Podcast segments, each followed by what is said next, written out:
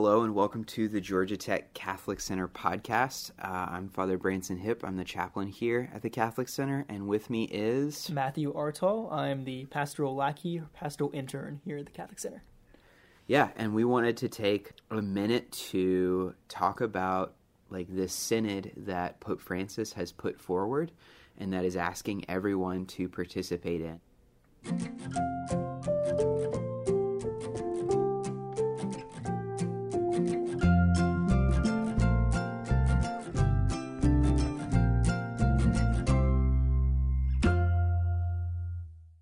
There's a lot of basic information about the synod that's out there and lots of people are buzz but i hadn't had i hadn't really found any resources that were particularly helpful for explaining really like what it is and what it's for and how to enter into it. And so really like the desire of this time is to explain um, to be like a help for all of us of like what is this what is a synod? What is this synod? What is it for? And what is being asked of us? And why is it like worth our time so, Matthew, do you want to? You've been working on this in particular. We've been working on this together. But if you want to just say a few words, maybe introducing this. Yeah. So, like like Father said, um, this synod Pope Francis called together. It's one that involves all the people of God. Uh, so, just some background, like what is a synod? Um, a synod is a meeting of the faithful, like at its core, and this really goes back to like the early early church, uh, where a lot of clergy and and lay people would like meet together for a particular issue or difficulty in the church. Uh, and usually they would get together, they would discern, uh, listen to each other, really importantly, the issues themselves, like what's causing them, and to the Holy Spirit. And the purpose of this was like out of this listening to hear these things and actually like sit with them uh, and have the space to listen of like where where is the Holy Spirit moving us to move as a church, uh, and like how can we handle and like resolve this issue if it needs to be resolved. Yeah, and the example that he gives, if I remember correctly from the documents, is actually of St. Peter and Cornelius and the revelation that Christianity isn't just for the Jewish people, but is actually for everyone. Right, and this is like really central to the idea of what Pope Francis is proposing here.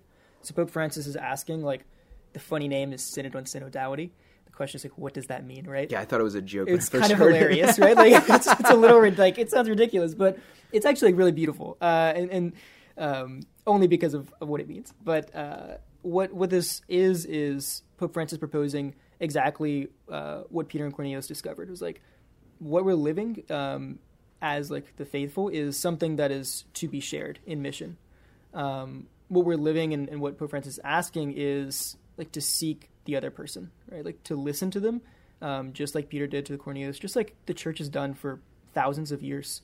Uh, listen to each other and have this space to realize like life is complicated and, and like we need the space to handle what is complicated. Yeah, so like just historically speaking, you look back, and one of the most like the most like highest expression of a synod is a ecumenical council. So you look at the early church. There's all of these problems and like the the Church of the 300s, especially with the problem of like the Arian heresy and all of these divisions, and the church actually convenes a council and gets together and listens to what's going on, what are the problems, how do they address it, and out of that comes like the Nicene Creed, which is expanded in the Council of Constantinople because there's more problems coming up about who the Holy Spirit is. So throughout actually church history, whenever there was a problem, like in a dramatic way and in a local level the church would get together talk about it listen to what the problems were pray and discern how to move forward because a problem invites a change and then out of that would come. So there's a twofold listening to this. The first of like listening to the other person and what the problem is because what the problem is changes how you address it right? Right uh, in order for a doctor to make a good diagnosis, they have to pay attention to a lot of different cues and things like that, uh, like the way that the person is acting, what they're saying, how they're saying, etc. Uh, but then also it's listening to the problem, but then also listening to the Holy Spirit and what like Christ is asking of us within every like specific circumstance. And this part I think is really just interesting too. Even you look at like the Council of Trent, the reforms that were happening in front of the Protestant Reformation, and out of that actually came the seminary system. This beautiful response for like the formation of priests. So it's good things that actually came out of really looking at and addressing these problems. And so what Pope Francis is actually calling for is that we take like what the church has always lived and he really desires that we live synodally meaning that the way that we live our lives and the way that we move forward as a as a Christian people, as a Catholic people and as a church is in this way where we're genuinely listening to like what's going on in our lives and around and that this is not something automatic at all as we know. Like we can tell when someone's not listening to us and we can feel it when someone's not listening to us. And when we don't feel listened to it's very easy for us to like disregard what someone else says. Yeah and that's what like is particularly beautiful to me um, about this whole process of that I've gone through of looking at the documents. What is Pope Francis asking? Uh, is this is returning not just like to this process that happens, right? Not just to an ecumenical council, not just to something that has been done for thousands of years, but actually looking back uh, to the very beginning. Like, how did Christ live? Uh, Christ lived with those who were marginalized, like those who were um, disregarded and who were like unaccepted, right? And that's like been very fruitful just in my own life, honestly, of looking like where am I, like who are the people that I hide my face from? Like who are the people that um, even when I go home and I talk to my roommates, like what am I what am I not looking at them with? Like um, yeah, and then walking around campus, like who will I not look into the, like look in the eyes? Um, so that's been really particularly beautiful of that Pope Francis is asking. Go back to the beginning of how did Christ live? Like who did he ask us to live with? Um, and we're just looking at like what comes out of this is is true life. Like what comes out of this is is Pope Francis hoping right is is seeing the other person, um, and and seeing each other and like, yeah, yeah. And I like think it's interesting. My fear is always every time a doc something comes out from the Vatican, my gut instinct is to be prepared to be frustrated for people to misinterpret it, right? Because you read the headlines about it instead of actually reading the document. And so I'm constantly like, have you read the document? Do you know what it says? You know? Like, do we actually know what he says? Or we just interpret like people's interpretation of it? And uh, when everything was coming out on this synod, I, I saw a lot of like gut reactions from people. Either it was, thank goodness, like this is the space to change the church, to move it in a very specific direction, change it in terms of like church teaching. Or uh, people's like reacting in a negative sense of this is just people trying to change the church or move it in a direction, right? Or trying to like introduce all kinds of stuff or whatever, uh, or great like another like thing. And all of that actually reveals the fact that we don't know how to really listen or look at things because those are like reactions that actually aren't reasonable. It took me a long time to get through the documents. I actually think these are some of the more like difficultly written documents. Yep. They're a little more inaccessible, uh, which is frustrating. But the inner thing is really, really beautiful and valuable. And it's what you're talking about of genuine relationship actually involves listening and is not automatic. And I think like parents know to some degree like what it's like just just an example, right? Of of like this thing. Parents like love their kids and can see certain things in their kids, right? But if one of the kids starts to act up and the parents are like, well, it's just because this or it's just because that. And if they don't stop to ask, hey, tell me what's going on. And I've seen this happen before actually. Kids begin acting up and parents just get frustrated and they're like, why aren't you just doing better? And the reality is like maybe the kid is like being bullied in school and he's not saying anything about it. And so because there isn't a space for the parents to really listen and be like, "Hey, tell us what's going on." And listening, and on the other hand also the kid being afraid to share or not being willing to like share his or her experience of what's really going on there's no possibility of actually addressing the issue in a true way. There's none of that. And so the way like when things come up and difficulties come up and discerning like where we're called like where the way that the church is called to grow there actually needs to be this space to genuinely listen understand what's going on and then address it. But it's twofold. It requires two things. First of all the like church uh, and like the christian the catholics like the people to genuinely listen and be open which is difficult and not automatic on like a human level right? Barbara ward said man rarely learns what he thinks he already knows. If we think we know we're in big trouble especially when we actually like don't Um, because even if we do know, if the person thinks that we're not listening or we don't understand, if they think we don't understand, then they can disregard everything that we say, right? So the first part is like genuinely listening, but the other part is like the other person sharing honestly. And that requires a trust that they're not going to be rejected or be in trouble when they share honestly, right? It's twofold. And a lot of the things that I've seen actually in parish life is the breakdown of one or both of those things. People have real difficulties and needs, and they need actually like the church to like look at and respond to that need, right? And the church, not just the priest, but like you said, like the baptized faithful, everyone to look at this issue, right? Uh, and like so they they they maybe the clergy or like the church isn't listening and maybe the people don't trust the church to actually respond so they don't share. But for me like i desire to know what's going on in the lives of you guys so that i can actually like walk with y'all in it. But if nobody shares with me what's really going on how can i know and how can i be helpful? Right? Yeah, and that's like what this space is about is um, coming together for the sake of hearing the other person and being heard ourselves. It's something that's necessary for this to go well and and for our lives to be lived happily. Right? If I go through life and uh, live in a way that the people I most want to be with, like the people who most have joy, which is us, typically, like is people around the Catholic Center I see, like people who are most joyful others want that and yet there's a fear of like i will be rejected and even with my own friends sometimes like my own people i want to be like be with them and yet i fear like what i have to share will be rejected Mm. and so there's a necessity of in this and i think like why this is working so well around the world like as as every i don't know if we mentioned like every diocese in the world is doing this yeah every diocese, um, and like even people like dioceses who are not Catholic, uh, groups who are like non-Catholic, are invited by Pope Francis to in, enter into this because we're being guided by the Holy Spirit. We'll come together not just to share, not just to listen and say things, but to listen uh, to the Holy Spirit and to each other and to pray together um, for the sake of like, can I do this and can I live this way, uh, and learning how to live that way. So that's that's kind of what we're proposing, and just like to talk about what we're doing here specifically at the Catholic Center.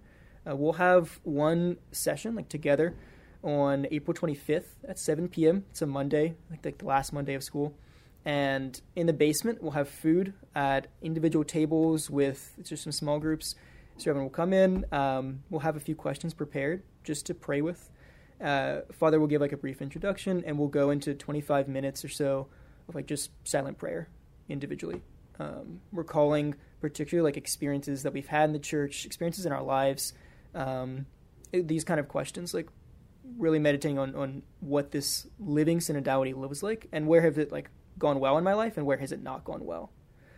And then coming back together to like discuss this in person. Um, and the goal of this, again, like looking at our, allowing ourselves the space to come together as a community, like this particular community, uh, extending to like the entire Georgia Tech campus who we're inviting, um, as well as like others who want to come, and being together with them and saying like, this is my experience truly. This is what I've actually experienced. And what we're called to, and, and this is like the difficult part, is to actually receive that and say, like, okay, you've lived that way, and I don't understand it sometimes, but that's the way you're living, and like we can, we there is a path forward in this. Uh, this is what Christ offers. Like, how can a man who is God, like how can how can God walk with the worst of the sinners? Like the path doesn't really make sense until you understand like He is the one who who actually listened and who revealed the path forward, uh, which is through Him.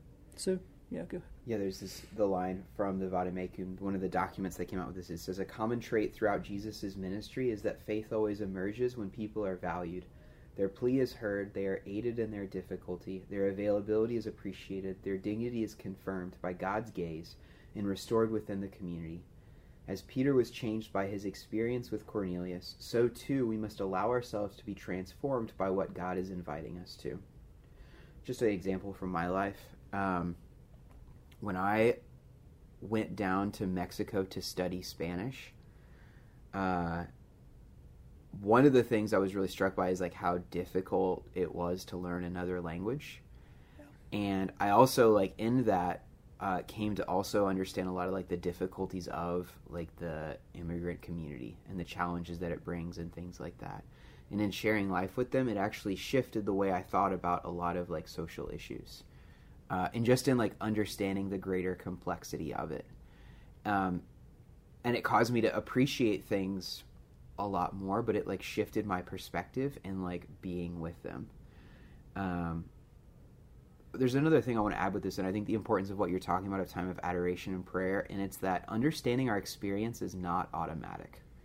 We think that it is, but the honest to God truth is that it is not automatic at all. And what I mean by that is, if you've ever had the experience of losing your temper with someone, like being really impatient with like your roommate, and then later on you're like, why did I lose my temper with them? And you think about it and you realize it wasn't because of them, but because of the thing that happened like three hours before. A test went bad, you didn't get the internship, uh, you burnt your cornbread. I don't know, right? Like whatever it is, right? Something happened. Yeah, it is a tragedy. All of that. Uh, but like something happened that like really, really bothered you, and then you actually took it out on the other person, right? And the instinctive thing is, is I lost my cool because like you did this but when we sit and think about it and look, it's like, oh, there was actually these other things at play that led me to that. And it wasn't actually like you in that moment, but I was stressed. And I'm seeing more and more we have people, like the world actually as a whole, especially because we filled our lives with noise, does not know how to process or how to understand their experience. And the more you just throw data without processing, the more chaotic and scary and out of control life becomes. So even within this is this invitation of share your experience, but first, do you understand your experience? Not in like a condescending way, like I'm going to explain to you what you're living. Not that, but actually, have you looked? Because my experience is like prayer is super helpful, but I can act instinctively and being like, I'm too busy to have time to pray. Right? Whereas the thing that saves me the most is prayer. So that's acting instinctively instead of really looking at my experience that the time of silence is crucial and so like even people like sharing their experience of the church i think sometimes we like because we don't really look at it we react instinctively and we don't appreciate the complexity of things and so that's why i think like to your point thinking about these things beforehand but that time of prayer and silence in order to share honestly and then for also to give us the space to be able to receive others in that is crucial. Uh, one of the other lines from the document says superficial or scripted input that does not accurately and richly represent the experience of the people will not be helpful, nor that which does not express the full range and diversity of experiences. So, like, we don't want to do this in like a superficial way, but to actually think about what we say and like think about what we're hearing and kind of allow it to change us. Yeah. So in that, like, as we prepare to go into this synod together and to sit like together and pray and share what we've had, um, to be thinking and praying just in the days leading up to it about your experiences in the church, like your the joys that you've experienced and like the difficulties because they're real, um, and just to call them to mind to be ready to to bring these to the Holy Spirit like in deep prayer uh, together. I think this is like really crucial for for this to go well. And then like the invitation of this is not to end, right? Like Pope Francis describes this uh, very ag- adequately as like this is not a one-time thing where we produce documents. This is an invitation to live a better life, like a life that is, in my experience, happier, uh, and is something that like yeah. So, so not just to discern this one time um, and to think about experiences one time, but to continue to live this way. Um, to really like experience what's happening to us and then understand them like ask the holy spirit to guide us in understanding that and then how do i go forward and i would just say like as as chaplain here like i want to hear people's experiences. Like i actually genuinely want to hear what people are living. And i try like whenever i come to like a bible study or meet with people that there be a space for them to like share. Like what are you living? What are your questions? And i've really like treasured the times that people have like shared honestly of like I like don't know what I'm going to do in the future. Or it's really hard like living like the spirit of competition here at Georgia Tech. Or you know like I like really struggle of like comparing myself to others or like being faithful to like chastity is really really difficult on a college campus you know or whatever. Um, i like really treasure and so i would ask like people to participate in this and to be willing to like risk sharing honestly and that like you won't be rejected in that. Now like we believe like truth is truth right? Um, and so it's not like it's not meant to be like uh, reduced down to relativism but like to like share our experience. Um, and so I, I want like people to be able to like share and to share honestly and to know that like they're genuinely heard like actually heard. This is one of the things like uh i can't believe i'm saying this. So like uh last season of survivor yeah you knew uh there was a a, a pastor like a, a christian pastor on there and she literally said in one of the things she's like i'm really good at making people feel heard and then I just go and do my own thing. Oh wow. Right? And so she was like the important thing is that people feel heard and listened to, but then you do whatever you want as the pastor. And it made me so mad because I was like, first of all, I was like, your parishioners are going to hear you say that. They're never going to trust you again. so like, what were you thinking? But if that's the idea, then like, what's the point? There's no trust, right? Like, listening is actually, okay, this is going on and I'm going to respond to it. Agree or disagree, it requires a response, right? And so this is not like we want people to feel heard and then we're going to do whatever the heck we want. That's not what this is, right? It's like we hear the experience of the community and then we need to discern where we move. For instance, it was like last year we talked a lot about like maybe like what the community really needs right now is to learn how to pray. So we're going to shift our resources and our attention to teaching how to pray. Like that i think is is an example of this. So i want people to be able to like share and to share honestly and to know god willing that they'll actually be heard. Yeah. So thank you guys. We we hope you come out to this synod again april 25th um, monday at 7 p.m in the basement and we'll have some flyers around.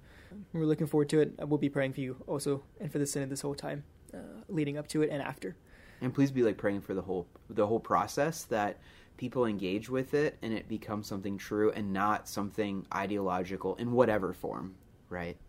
Um, that we actually like risk ourselves on it, which is like Christ risking himself on us. Perfect. Cool. Thanks. Thanks. All right.